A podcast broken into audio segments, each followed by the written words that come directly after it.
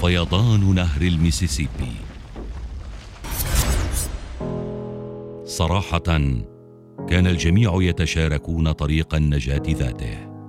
البشر الحيوانات الأليفة الحيوانات الراعية والحيوانات المفترسة. في مشهد قد يبدو سينمائيا للحظة. لكن هذه كانت الحقيقة.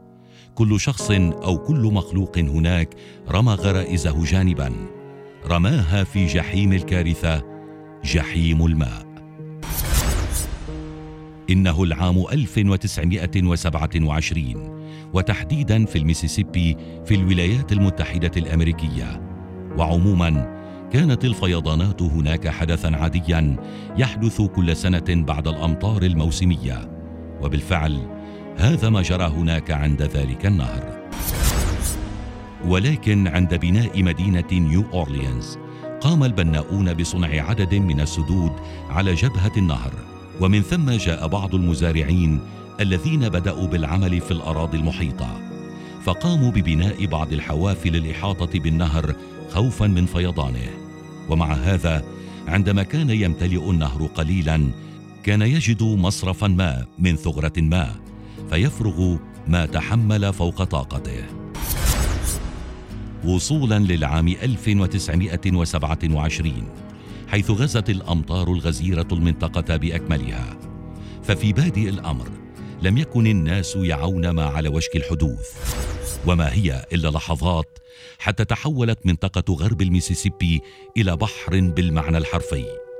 فالنهر قد فاض وحطم معه كل الوسائل التي كانت تحاول إيقافه فيما مضى.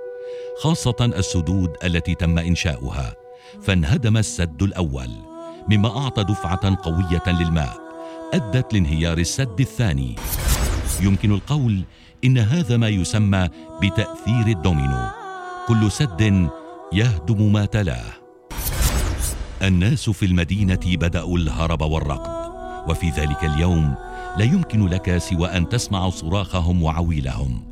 خاصة أن النهر أخذهم على حين غرة فتراهم على أغصان الأشجار العالية وعلى أسطح المنازل وبقيت الأسر مذهولة تحدق في النهر الغاضب.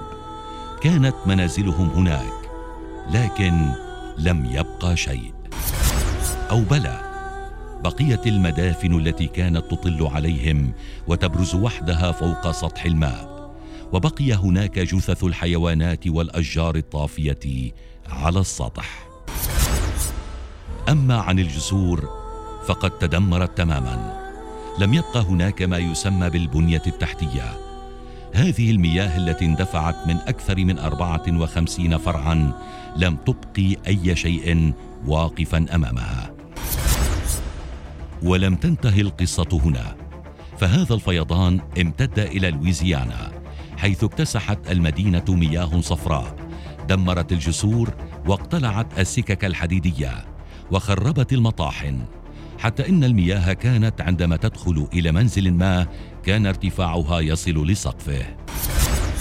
زحفت الحيوانات تحاول النجاة وتشاركت مع مفترساتها ذات الطريق الوحيد مثل الأيائل والذئاب فكانت النجاة حقا لكل مخلوق وعليه تحركت الطائرات محاولة إنقاذ ما يمكن إنقاذه.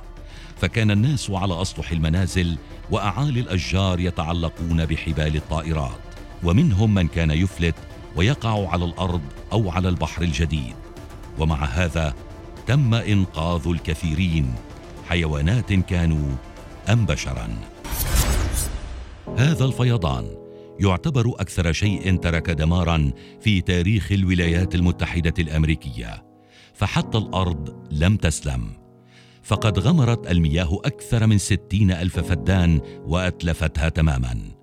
وعلى إثر هذا الفيضان قتل ما يقرب المئتان وخمسين شخصا ونزح الآلاف من منازلهم وسط عدد لا يستهان به من المفقودين.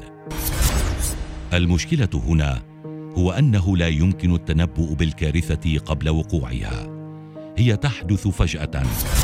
وفقط تحدث. آخذة كل ما حولها عندما تغضب الطبيعة.